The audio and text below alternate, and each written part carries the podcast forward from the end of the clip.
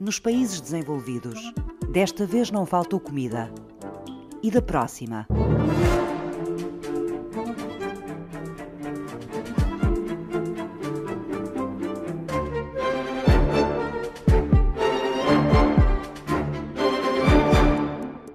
Eu sou biólogo e, como biólogo, observo esta crise com, com alguma apreensão, mas também com alguma naturalidade.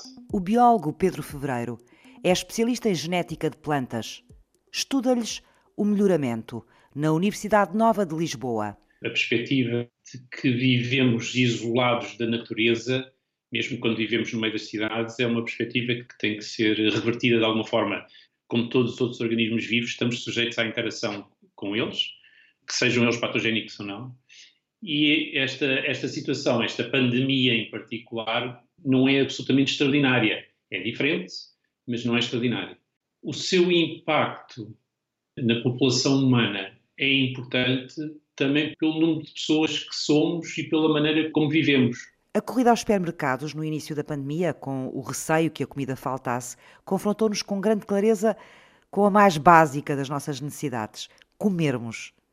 E se os alimentos faltarem? Nas cidades mais abastadas, as pessoas não colocam a questão de se no dia seguinte não vão ter alimento na sua casa para si e para os seus. Para além de terem uma expectativa de que nunca lhes há de faltar o alimento, também nem sequer se apercebem do esforço e às vezes das dificuldades que existem na produção desse próprio alimento. E nesta crise também foi interessante ver a resposta, pelo menos no nosso país, dos produtores agrícolas que eh, se mostraram disponíveis para continuar a trabalhar, apesar do estado de emergência, e, e esforçarem-se para garantirem o suprimento das, das matérias-primas. As Nações Unidas têm alertado muito para a previsão de uma crise alimentar mundial, não por causa desta pandemia, mas por causa do aumento da população. Vamos ser mais focados neste problema a partir de agora? Bem, a realidade é que eu vejo com alguma uh, apreensão a falta de alguma sensibilidade, mesmo da classe dirigente, relativamente a esse aspecto.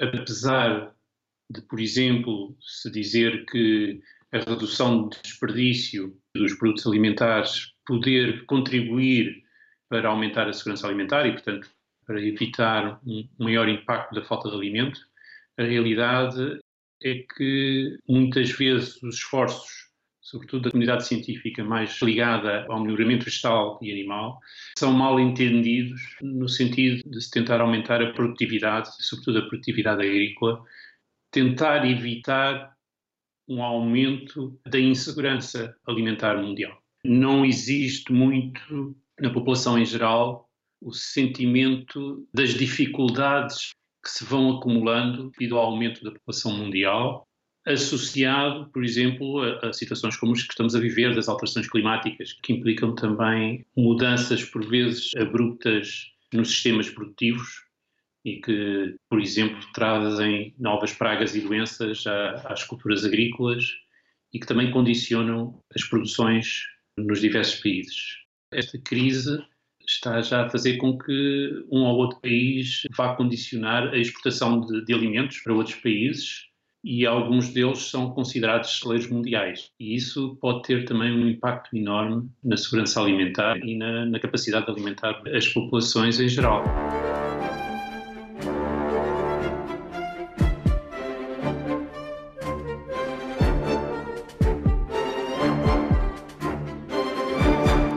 Receio que tivemos dos alimentos faltarem pode levar-nos para uma produção e para um consumo mais sustentável dos alimentos? É muito fácil, sobretudo os citadinos, embarcarem numa perspectiva eh, ambientalista ingênua das questões da produção alimentar.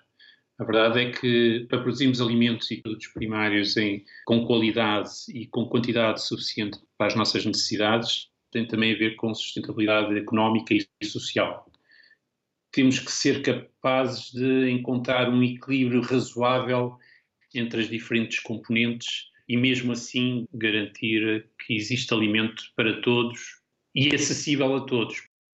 A, a criar uma maior consciência nas pessoas de que, para além de seres sociais, também somos seres biológicos estamos sistematicamente em confronto com a natureza que nos rodeia e com a evolução dessa própria natureza. E que essa consciencialização levaria a alterar algumas práticas e alguma forma de como, em geral, pelo menos nos, nos países ocidentais e na cultura que eu conheço, na forma como vivemos. Confesso que acho que vamos mais uma vez ter uma memória relativamente curta. Se este episódio, esta pandemia passar, creio que a maior parte das pessoas se vai rapidamente esquecer desta situação. Eu espero que não seja isso que aconteça, efetivamente, e pelo menos a nível, enfim, das classes dirigentes, que a memória desta, situação perdure e que permita, uh, eventualmente, tomar decisões mais ajustadas relativamente a alguns aspectos.